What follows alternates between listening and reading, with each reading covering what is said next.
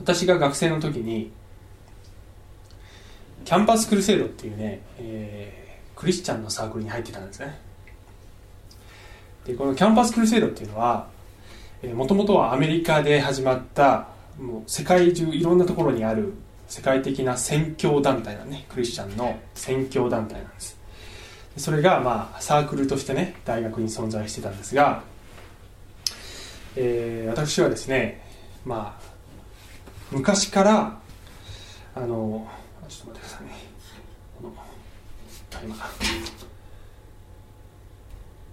昔から、まあ、クリスチャンででこの、ね、自分が信じてるものをね、まあ、人にシェアしたいっていう気持ちがね昔からすっごい強かったんだよね。で、えー、高校生までは、まあ、同年代でそういうことを一緒にできるような仲間があまりいなくてで大学に入った時に同じ年代の人たちがこの聖書を伝えるためにいろんな工夫をしてこう伝えていたというね、まあ、そういう、えー、サークルだったんですね。なのでこれがもうずっとやりたかったことだったんだよと思ったわけです。で、えー、危機としてねこのサークルに入ってね、まあ、あの活動をね始めたんですね。で、まあ、このキャンパスクルセイドというサークルではいろんな工夫をして、まあ、聖書のことを伝えていくんですけどもまあ楽しかったですよ。ねえー、同じ仲間とね。であの学生だけではなくてまあアメリカとかから来たあの宣教師とかあのもうこのその仕事をフルタイムでやっている宣教師の人たちと一緒にこうチームを作ってね、まあ、あの神様のことを伝えるっていうことをやってたんです。でえー、まあねあので自分の個人的な友達にも伝えたしあとね講演会とかをね主催したりして有名人のそのクリスチャンとかを招いて講演してもらってでその時にこう聖書に興味を示した学生にまたもっと深く聖書を説明していったりとかねそういう感じでやってたんですね。で最初はねああもう本当にすごい情熱をかけてやっていたんですけれどもで、ね、こう福音をこう伝えていくとたくさんの人がきっとクリスチャンにどんどんなってでねまあ日本のクリスチャンのサークルですから、まあ、このサークルはアメリカに行くとすごい人がねあのすごいたくさんの学生が関わってたりするんですけど、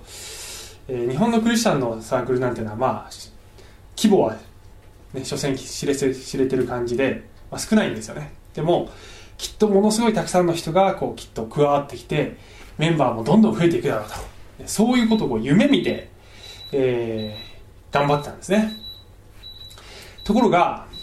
まああの日本で聖書のことを伝えるっていうのはなかなか厳しいのだということが1年2年3年やってるうちに分かってきたんですね。で、えー、日本は一般的にこう宣教師の墓場だっていうふうにも言われるんですね。この言葉はつまり、えー、例えばアメリカ人の宣教師が日本に行ってねたくさんの人がクリスチャンになるだろうと思って、ね、情熱を持ってきたら、まあ、なかなかそう人は簡単には変わらないということで、えー、もうなんか一生懸命やってるのに全然クリスチャン増えないってもう疲れてしまってボロボロになってこう国に帰るみたいな。そういうパターンがすごい多い。そういうすごく難しい。キリスト教的にはすごく難しい国だと言われているわけです。みんながみんなそうだということではないですよ。そういう人も結構いるということです。それぐらい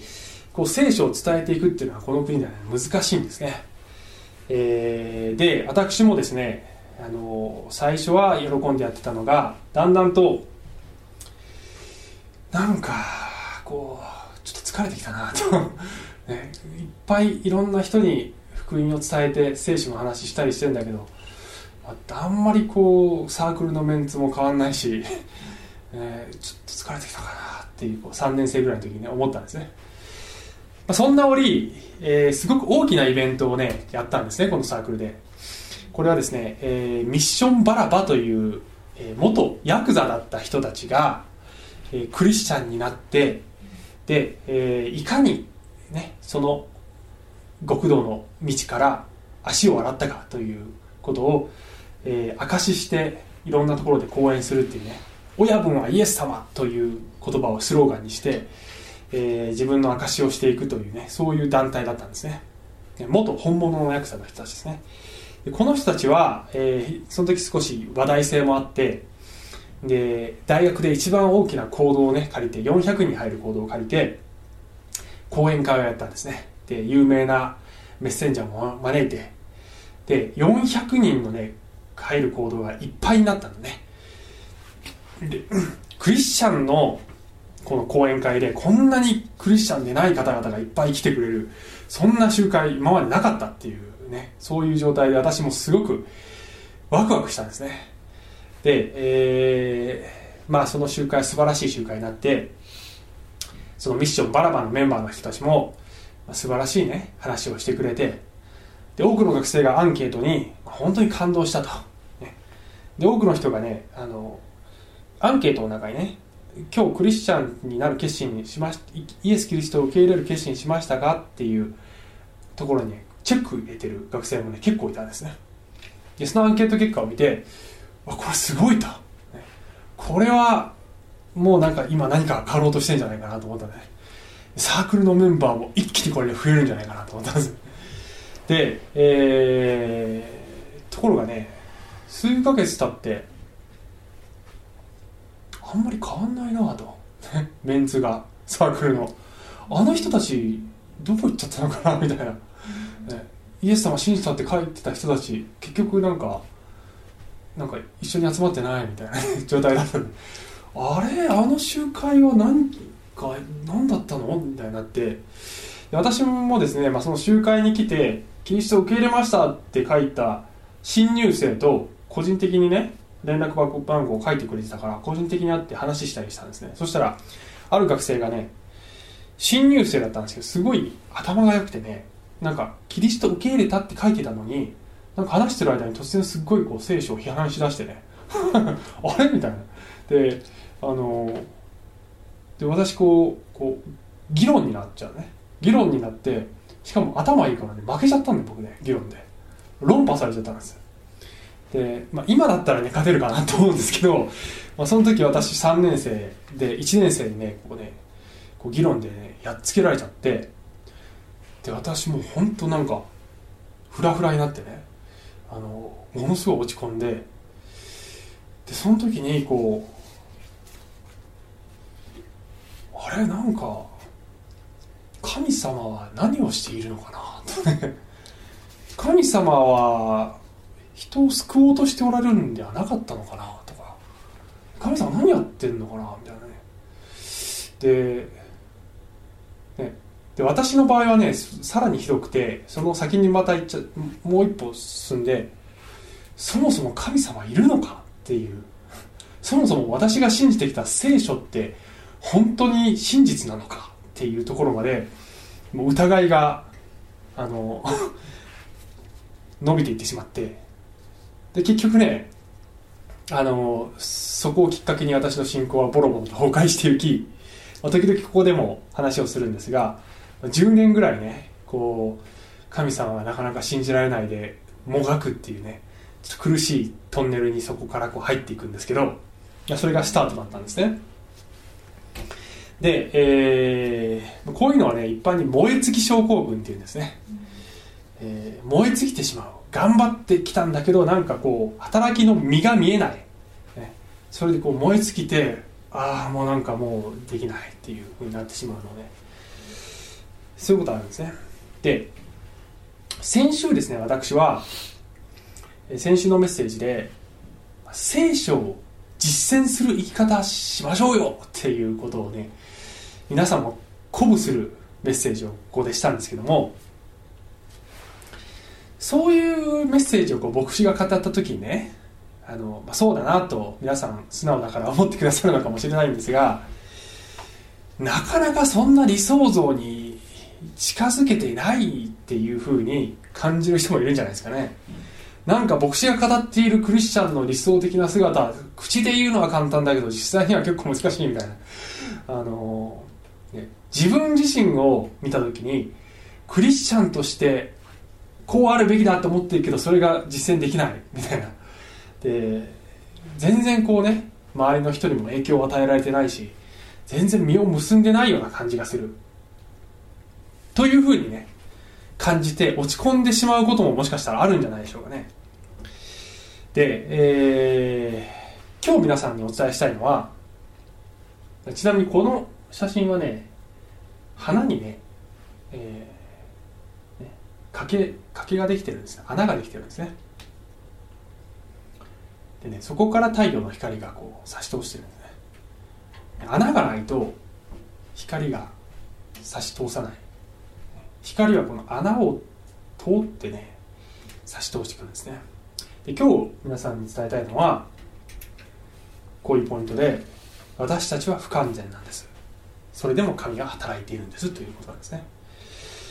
私たちはこうありたいクリスチャンとしてこうありたいと願う姿になかなかなれないで落ち込むこともあるかもしれません。が、ね、私たちは不完全でも神様はそれでも働いておられるのですということを今日の御言葉から確認したいのであります。はいそれで、えーまあ、いつも復習をしてるんですがいつも復習してるので今日は簡潔にやりますけどパウロの第二次宣教旅行ここから始まってぐるっとね回って先週は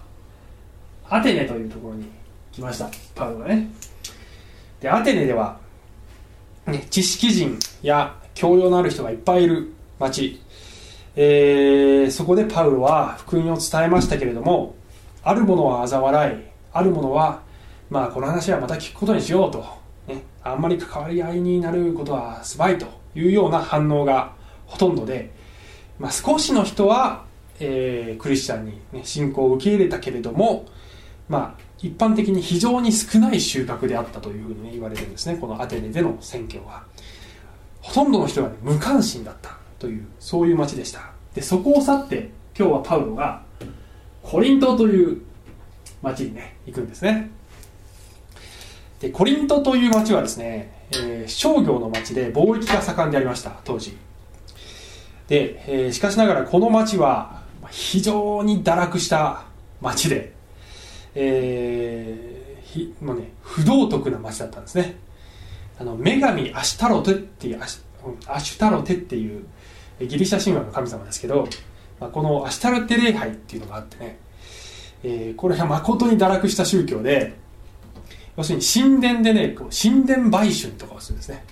あの神殿娼婦とか神殿男娼とかいて要するに性的に不道徳なことを行うことがそれをそれを通しそれをもってこの礼拝行為とするっていう、えー、でちなみにそういうですね古代のそういう宗教っていうのはまあいろいろあったんですけどあの旧約聖書の中でもイスラエルの民の中にそういうね、えー、歪んだ宗教の性的に堕落した宗教の影響がイスラエルの民に及んで、えー、その時に神様がカンカンに怒るっていうねイスラエルのために何をやってんだというふうに怒るっていうそういう場面が旧約聖書に何回も登場するんですけどね、まあ、コリントっていうのはねそういう、えーね、性的にもまたその宗教的にも堕落していて、えー、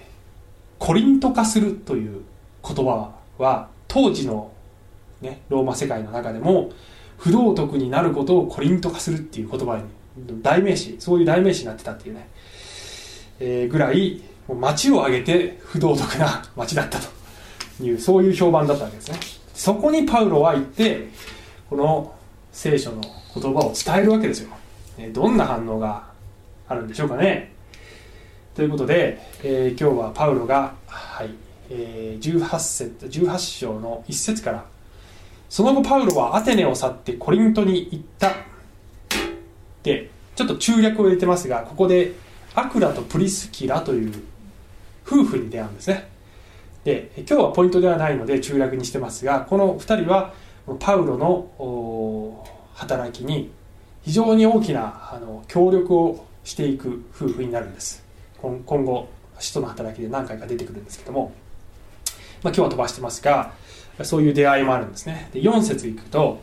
パウロは安息日ごとに街道で論じユダヤ人とギリシャ人を承服させようとした。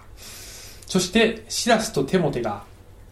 マケドニアにから下ってくるとパウロは御言葉を教えることに専念しイエスがキリストであることをユダヤ人たちにはっきりと宣言した、えー、というわけです。まあどこの町でもパウロは基本的に同じ戦略をとります。まずはえユダヤ人の街道があるところに行って旧約聖書をすでに信じている人たちにこの予言されている救い主はイエス・キリストなのですよということを論的に説明するというねことを彼はまずやるんですね。で大体その信じる人と信じない人がいるんですがこの町ではかなり激しい反抗を受けるんですね。6節見るとしかし彼らが反抗して暴言を吐いたのでパウロは着物を振り払ってあなた方の血はあなた方の頭上に降りかかれ私には責任がない。今から私は違法人の方に行く。と言った。この言葉はですねあこの言葉はですねあのなんかこうパウロがもうやけになって捨て台詞かみたいなそんな感じにも聞こえますけれども、えー、実はこの言葉はただそれだけではなくて大切な教訓が含まれてるんですねこの中には。それは、えー、人の救いに関してクリスチャンである私たちにはあの私たちがやるべきことは福音を伝えることだけで、えー、その人がそれを信じるかどうか救われるかどうかということには私たちには責任がないっていうことなんです。それは人の救いというのは神の力によるんですね。ですから私が誰例えば私が誰かを、ね、クリスチャンじゃない人に聖書の話をしてその人に信じさせることはできないんだね。その人が信じるようになるっていうのはこれはね精霊の働きなんです。で私にできることは、えー、その人に伝えることまでが私にできることなんですね。でパウロはもう私は自分ができることを全てやり尽くしたと。なのであなた方の永遠の運命に関して私はもう責任がありませんと宣言をしたんですね。やるべきことはやりました。ということで彼はその街道をねユダヤ人の街道を去って違法人の、え、方に、行ってこう選挙を続けるわけですけど7節見るとそしてそこを去って神を敬うテテオユストという人の家に行った。その家は街道の隣であった、えー、この人がですね神様を信じるわけです。イエス・キリストを信じるわけですね。8節見ると街道管理者クリスポっていう人が出てくる。この街道管理者っていうのはこのユダヤ人の街道シナゴグと言いますけどユダヤ人の街道の管理をしている人で文字通り、えー、当然そのユダヤ人共同体の非常に中心的なメンバーであったと思います。その人がイエス・キリストをまあ信じたんですね、えー、また多くのコリント人も聞いて信じバプテスマを受けた、えー、たくさんの、ね、収穫がここであったというふうに書いてます。えー、で9節見るとある夜主は主というのはこれはイエス様のことですけど主は幻によってパウロに恐れないで語り続けなさい。黙ってはいけない。私があなたと共にいるのだ。誰もあなたを襲って危害を加えるものはない。この町には私の民がたくさんいるから。と言われた。そこでパウロは1年半ここに腰を据えて彼らの間で神の言葉を教え続けた。まあ、この町でねこの不道徳な町で大きな収穫があったのだということです。で、えー、不思議なのはねこの町の前にアテネっていうところに行ってたでしょ？でアテネっていうのは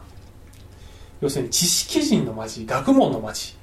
賢い人がいっぱいいるところだったんですよ。そこでは収穫がすごく少なかったってなってるわけです。でコリントというもう不道徳極まりない町に行ってそこではたくさんの人がイエス・キリストを信じたっていうわけですね。でこのパターンはですね、えー、福音書を見ると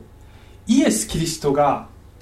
この当時のね酒税人や遊女と言われている人たち非常に不道徳だと言われている罪人だと言われていた人たちと交わって、ね、彼らがイエス・キリストを受け入れたっていうふうに書いてるわけですね。でそれを見た、ね、あの宗教指導者たちもう立派な行いをしていた宗教指導者たちはイエス様を信じないであいつは罪人らと一緒になってなんだよっていうふうに言うわけです。その時にイエス様は病、え健康な人に医者はいらない。いるのは病人である。私は罪人を招くために来たのですよというふうにイエス様は言うんだけども、え、そのイエス様の時にもいかにも社会的に悪いと言われていた人たちがイエス・キリストを受け入れ立派だった人たちはイエスを拒絶するというパターンだったんですね。でコリント人への手紙というところでパウロはねこのコリントの人たちに手紙を送るんですけど神はこの世の知恵を愚かにされたっていうふうに言うんですね。この世は自分の知恵によって神を知ることがなかったっていうふうに言うわけです。この世の知恵、ね、神から来てるんではない。人間の知恵によって人間は神を知ることはなかった。偉い人たち立派な人たち賢い人たちは神に出会うことはなかったよ。というふうにあのパウロは語ってるんですけど、まあ、そのコリント人への手紙をちょっと今からいくつか紹介しますけどえー、9節ここでイエス様がパウロにね恐れないで語り続けなさいって言うんですね。で恐れないでっていう言葉は聖書によく出てくるんですけど神様が人にね恐れないでっていう時は大体人が恐れてる時なんです。でこの時パウロは恐れていたのか、ね、恐れてたんですね。パウロはね。この時ものすごくパウロはね恐れてたっていうことをパウロは後になってコリント人への手紙で、えー、語ってるんですね。この時のことをパウロはねこういうふうに自分で語ってるんです、えー、コリントの教会にね後になって送った手紙ですよこれは。あなた方と一緒にいた時の私は弱く恐れおののいていました。そして私の言葉と私の宣教とは説得力のある知恵の言葉によって行われたものではなく御霊と道からの現れでした。それはあなた方の持つ信仰が人間の知恵に支えられず神の力に支えられるためでした。という意味です。私があなた方のところに行った時もう本当にボロボロだったよねと。まあそのコリントに行くまでにですねパウロの宣教旅行第二次宣教旅行はもう半年以上続いてた。で至る所どこに行ってもね鞭で打たれたり石投げられたり犯行にあったりね。でコリントの前に行ったアテネでは人々はもう無関心で。で、えー、やっとこのコリントの町に来たら今度はこの街道では暴言を吐かれというようなことをパウロは耐えに耐えて今までやってきたけれどももう疲れたなっていう状態だったわけですよ、ね、コリント来た時はもういい加減もうもう疲れたと。で今までのパターンから言うとまた石投げられるのかなと。またもしかしたら鞭打たれるのかなと。もうちょっともうもう嫌だなと、ね、もう要するに燃え尽きてるわけですよパウロ。パウロほどの私たちの目から見るとパウロほどの超人的な精神力と信仰を持った人でも燃え尽きてんだここで。で燃え尽きた時ねパウロが言うにはあなた方のところに行った時私燃え尽きてたよねと。でもう全然あなた方に福音を語っても説得力もないし全然なんか賢い言葉のようにも聞こえなかったでしょうと。だけどあなた方は信じたよねなぜか。言ってるわけですね。なぜかあなた方はあんな私のなんか足りない宣教でもそれでもあなた方はなぜかイエス様は信じたよねとそれは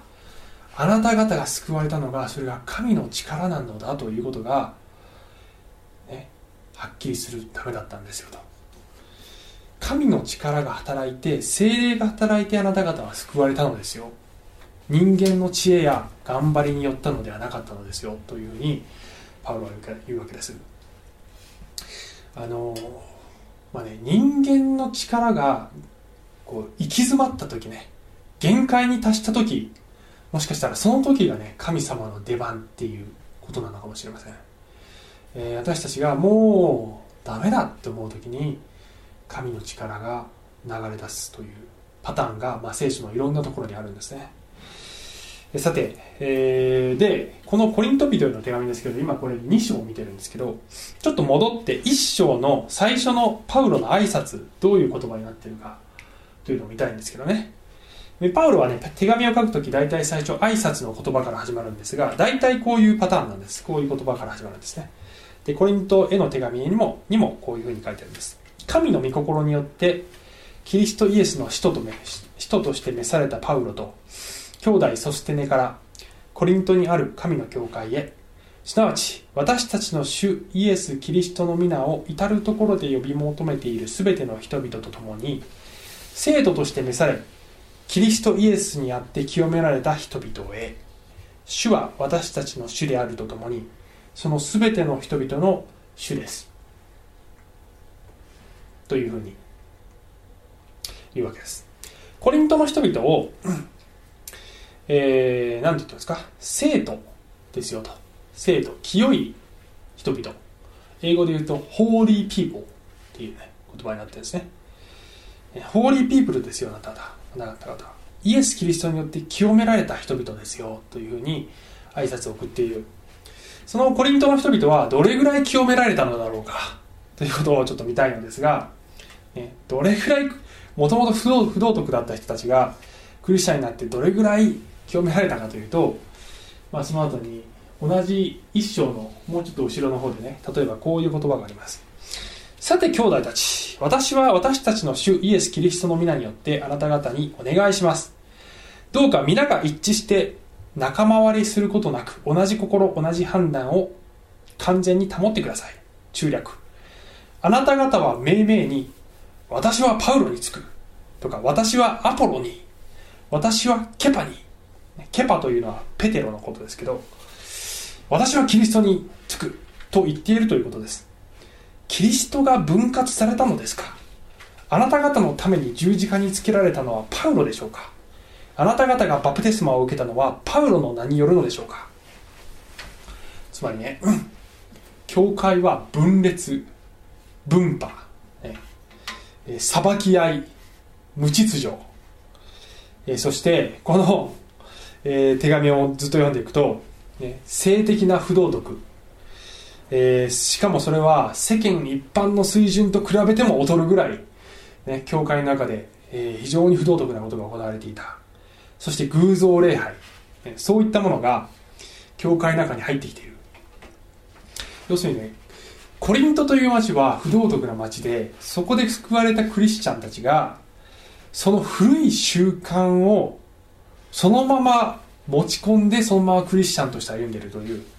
古いものから抜けきれていないというちょうど今日こういう話をあのバイブルスタディでしましたけど古いものをそのまま古い体質や習慣をそのまま引きずったままクリスチャンとして教会を運営していて教会の中もなんかあのボロボロになってるっていうね。あの分裂してるっていうね。一致してないっていうそういう状態で要するにコリントの教会というのはパウロにとってはねもう誠に頭の痛い教会だったわけです。もうもうちょっとちゃんとしてくれよとパウロが、まあ、コリントの手紙の中ではあの厳しくパウロはこう、ね、こういうことをやっちゃいけない。ああいうことはもう、ね、クリスチャンになったらこういうことはおかしいでしょということを厳しくパウロは叱責しているそういう手紙なんですね。でもそれは愛による叱責なんです。愛による叱責をしてるんですね。で、えー、これだけひどいね人々。もうどうしようもないクリスチャンたちをその行情だけを見るとね本当に彼らはクリスチャンなのかと思いたくもなるような、えー、どうしようもない人たち。本当に救われたのかと。パウロでさえねきっと一度は一度は思ったんじゃないかと思うようなそういう人たちのことをそれでもポイントはねそれでもパウロはあなた方は生徒なのですよ。ホーリーピープルなのですよ。イエス・キリストによって清められた人々なのですよというふうに言ってるんですね。つまりあの罪というものを持ってんだけど古い習慣古い体質を持ってんだけどそれでもあなた方は救われているんですよというふうに言うわけですね。えー、でこの罪を犯すことによって救いを失うことはないという原則がここに見えるわけですよクリスチャンは、えー、もちろん罪を犯さないように歩むんですけども、えー、罪を犯してしまったらじゃあ天国をその度に失うのかっていうとそうではないということが分かるわけですよここで。で、えー、このパウロにとってみればですねこのどうしようもないもう頭の痛い人たち。彼らはクリスチャンなのかと思思う時にきっと彼が思い出したのはイエス・キリストはかつて私に現れてこの人たちのことを私の民と呼んだ。このどうしようもない人たちでもイエス・キリストは彼らは私の民なのだというふうに呼んでいたあの幻の中でね。ということをきっとパウロは忘れることができなかったんじゃないかなと思うんです。えー、ヨハネによる福音書にあすみません。ヨハネによる福音書ではなくてあこれ間違ってるね。ヨハネによる第一ヨハネによる福音書って書いてますけど福音書ではありません。これは第一ヨハネの手紙です、ね、ヨハネの手紙、えー、にはヨハネがねこういうふうに書いてますね。私の子供たち私がこれらのことを書き送るのはあなた方が罪を犯さないようになるためです。と言ったその直後で彼はこういうふうに続けるんです。もし誰かが罪を犯したなら私たちには道地の見前で弁護してくださる方があります。それは義なるイエス・キリストです。ね。これを書き送るのは罪を犯さなくなるためですよと、ね、罪を犯しちゃいけませんよって言っておいてその直後にでもねもし万が一罪を犯してしまってももし失敗してしまったとしてもそれでもイエス・キリストという方があなた方の弁護をしてくださっているしイエス・キリストの血はあなた方を清めた清めてくださるのですよ神の恵みがあなた方をカバーしているんだというふうにヨハネは言う。パウロもいろんな手紙の中で、えー、神は恵みによってあなた方を救いました。行いによるんではありませんと言った後ででも恵みによって救われたなら行いが変わっていかなければいけませんねということをいろんなところで言うんですけどヨハネもまあ同じことを順番は違うんですけどね。同じことを言ってるわけです。ヨハネは罪を犯さないんだよ。だけどもし失敗してもでもちゃんとイエス様はカバーしてくれるからね。っていうふうに言うわけですね。これはね恵みっていうんですね。これ神様の恵みです。あの話は一気に飛ぶんですけどね。あの今週あすみません。先週このドラマが始まりまして、えー、見てますか？矢島さん。見てないの？ああそうか。NHK の連ドラですけど、えー、先週から始まったんですね「とと姉ちゃん」っていうねドラマでこの話は、えー昭和の時代に女性向けの雑誌を発行した女性編集長の話なんですけど実在した人を描いてるんですけど、えーまあ、大体 NHK の連ドラは、えー、最初の1週目は子供時代とかから始まるんでね。で先週が1週目ででまだ子供時代、ね。えー、3, 3人姉妹なんですねこの人は。妹が2人いるで、えー、お父さんとお母さんがいるね。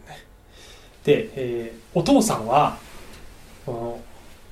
このドラマ始まって5日目で早々とこの天国に行ってしまうということになるんですけど、えー、このねもう1週目から誠に泣かせるドラマでね私も妻もねすっごい泣いたんだよねこのドラマ見ながら。お父さん死んじゃうんだもんだって。このお父さんが誠にいいお父さんなんで、ね、もう素晴らしいお父さんで家族思いのお父さんね。でそのお父さんが死んじゃったからねもう本当に悲しくてで、えー、こういうエピソードがね出てくるんです。お父さんはね会社員なのね。である日まあこの会社のお付き合いで、えー、お付き合いのある会社のお偉い専務さんを接待する。で自宅に招いてね接待するんですけどもこの偉い専務さんがね、えー酔っ払って酔っ払った勢いで今日買ってきたこのあの有名な画家が描いたこの高い絵をお前にやろうとかって言ってねお父さんに絵をくれるわけです。でいやこんなものもらえませんって言ったら俺があげるって言ったものをもらえないっていうのかって怒り出したりする。でそれを見ていたこの3姉妹はあああの人はお父さんをいじめる嫌な人だなっていうそういう印象を持つんですね。で次の日に、ま、その絵をですね壁から取りの取り外して三女のね4歳ぐらいの三女がその絵に墨で落書きをしちゃうんですね。もう嫌な人がくれた絵だと思って。でそれを見つけた次女が何やってんのということでそれをこうなんとか消そうとするんだけどそしたら余計に絵がぐちゃぐちゃになると。でさらにそれを見つけた、えー、長女がね何やってんのっていうことでまたそれをなんとか直そうとするんだけどまたもっとぐちゃぐちゃになるというね。で結果絵はぐちゃぐちゃ。そしたらその日そのお父さんの会社にその専務さんから電話かかってきてあの絵をまあ返してくれと。あの酔っ払った勢いであげちゃったけど高い絵だから返してくれと。ああもちろんですって言って家に帰ってみると絵はボロボロどういうことだということでこの3人娘は本当にごめんなさいと謝るという。ね。でこうお父さんがねかっこよくて安心してください。私が責任取ります。っていう。言うんだね。そして、えー、この専務のとこに行ってあの一生懸命謝る、謝罪をする。本当に申し訳ありません。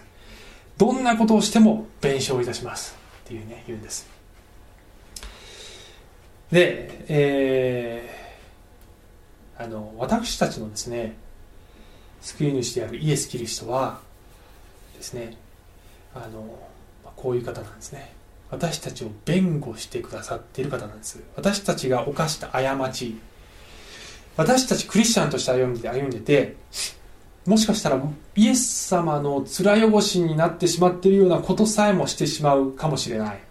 イエス様の皆を汚すようなことも、えー、やってしまうかもしれない。そんな時でもイエス様は、ね、父なる神様私のこの十字架の父親に免じて坂本隆を、ね、もう今どうしようもないけどどうしようもないことやっちゃったけどどうか彼を許してやってください。と父なる神に弁護してくださる方なんですね。で父なる神はこの酔っ払いの専務みたいな神様ではなくてそもそも父なる神がこの私たちのために御子イエスをお使わしになったのだ。と聖書は聖書は言ってるわけです、えー、父なる神は弁護してほしいんですね。イエス・キリストは弁護してくださる方なんです。だということが聖書に書いてあるわけです。さっきのね。道地の見前で弁護してくださるのですよと。罪を犯したとしても。言ってるわけです。でねこのさっきの話どう続くかっていうと、えー、ごめんなさいって言うとねこの専務意外と悪い人ではなくてこうわははって笑い出してね。いや実はこの絵はね贋作なんだよと、で、えー、実はね安物なんだと。で、えー、安物の贋作だって分かったら恥ずかしいから実は返してくれって言ったんだよと言って、まあ、一件落着だから弁償しなくていいよっつって、ね、一件落着するんですね。ああそうだったんですかとお父さんもほっとするんですけどその後でお父さんがじゃあこの絵を譲っていただけませんかと。お金払って買い取りますって言って、ね、買い取るんですそのお金を。でその帰り道娘たちがなんでこんなねボロボロの絵をお金払って買ったの？っていうふうに聞いたらばお父さんがいやこの絵は世間的には全く価値のない絵だけれどもしかしお前たちがお父さんのために一生懸命やってくれた。その結果こういうぐちゃぐちゃな状態になった。だからこの絵は私にとっては宝物なんだよ。だから買ったんだよっていうね言うんですね。ねえいいお父さんじゃないですか。で、えー、私たちがですねこのねクリスチャンとして歩む時にまあまずね罪を犯すこともある。間違いを犯してしまうこともある。で神様のために何かこういうことしたいとかああいうことしようとかいろんなことをやったりもするんだけどもしかしたら神様の目から見たらいろいろ的外れなことをやってることもあるかもしれないですね。もう点で的外れなことをやってるかもしれない。でも私たちがそれでもクリスチャンとして神様のために歩みたいなイエス様の栄光を表していきたいなっていうふうに思って歩む時に、まあ、いろんな、ね、足りない部分がたくさんあったとしてもそれでもきっと神様は喜んでくださるそういうお父さんが天にいるんじゃないかなって思うんですね。えー、牧師が語るようなクリスチャンの理想像にねなかなか近づけないなって落ち込むことあるかもしれません。がそういう時にはね神様の恵みに変える。こんな私を神様は救いそして今もね清めてくださってるんだ。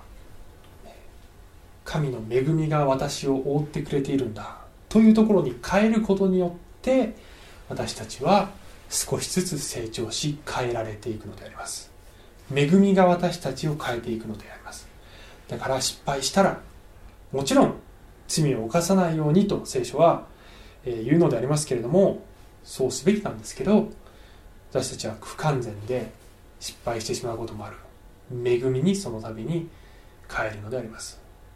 最後にこのヘブル人への手紙というねところを読みますけどヘブル人への手紙というのはあの旧約聖書のいろんな立法とか神の約束をたくさん引用している書でありまして、えー、そのね旧約聖書に書いてあるいろんなことの霊的な意味をねそれがそのイエス・キリストの十字架と復活という形でどういうふうに表されたかというかということをま説明している書なんですね。で旧約聖書の時代は大祭司というのがいたんです。でこの大祭司が、まあ、いわばイエス・キリストの地上での型になってるんですね。この神と人とをつなぐ仲介者の役を、えー、旧約の時代は大祭司という一人の人がやってたんですね。ででもこれはイエス・キリストの型なんです。イエス・キリストが本物の大祭司なんだって聖書は言うんです。でここで「私たちの大祭司は」って書いてるのはこれはイエス・キリストのことなんですね。私たちの弱さに同情できない方ではありません。罪は犯されませんでしたが全ての点で私たちと同じように試みに遭われたのです、えー、ですから私たちは憐れみを受けまた恵みをいただいて折にかなった助けを受けるために大胆に恵みの御座に近づこうではありませんか。何を言ってるかというと神は人となられて私たちが受けるのと同じような痛みや悲しみや誘惑や辛さを味わわれたので私たちが感じていることを全て知っておられますよ。経験的に私たちの主は知っておられるんですよ。だからイエス様は私たちを深く憐れんでくださることのできる方なんですよと。経験されたから。そして大胆に恵みの御座に近づこうではありませんかって書いてるんですけど旧約聖書の時代は神様に近づく。神の御座に近づくっていうのはこれはねものすごく恐ろしいことで罪ある人間が清い神に不用意に近づくと下手すると死ぬっていうね。もうあのそういう恐ろしいことなんだというふうに、えー、理解されていたわけです。しかしここでヘブル人への手紙の記者は大胆に神様に近づいていいんだよと。イエス・キリストという大祭司の恵みが私たちを覆っているので私たちは恐れないで神様に近づいて大丈夫なんですよっていうふうに言ってるんです、えー、この恵みがカバーしてくれているということを覚えてね。あの失敗することはあるかもしれない。でもまた立ち上がって、ね、落ち込むことあるかもしれない。でももう一度、えー一歩をね踏み出していく。恵みに信頼して。それがクリスチャンの歩みであります。お祈りします。愛する天のお父様、えー、私たちは誠にまあ愚かなものでまた的外れなこともたくさんしてしまうようなそういうものでありますけれどもあなたはそういう私たちのことを私の民と呼んでくれていることをありがとうございます。どうぞえー、願くは精霊が助けてくださって、えー、あなたの御心にかなった意味ができるようにでももしそれができなかった時もいつも恵みが私たちを覆ってくれていることをありがとうございます。その恵みを知ることによって私たちが、心の底から変わっていくことができるように助けてください。イエス様の名前によってお祈りします。アーメン。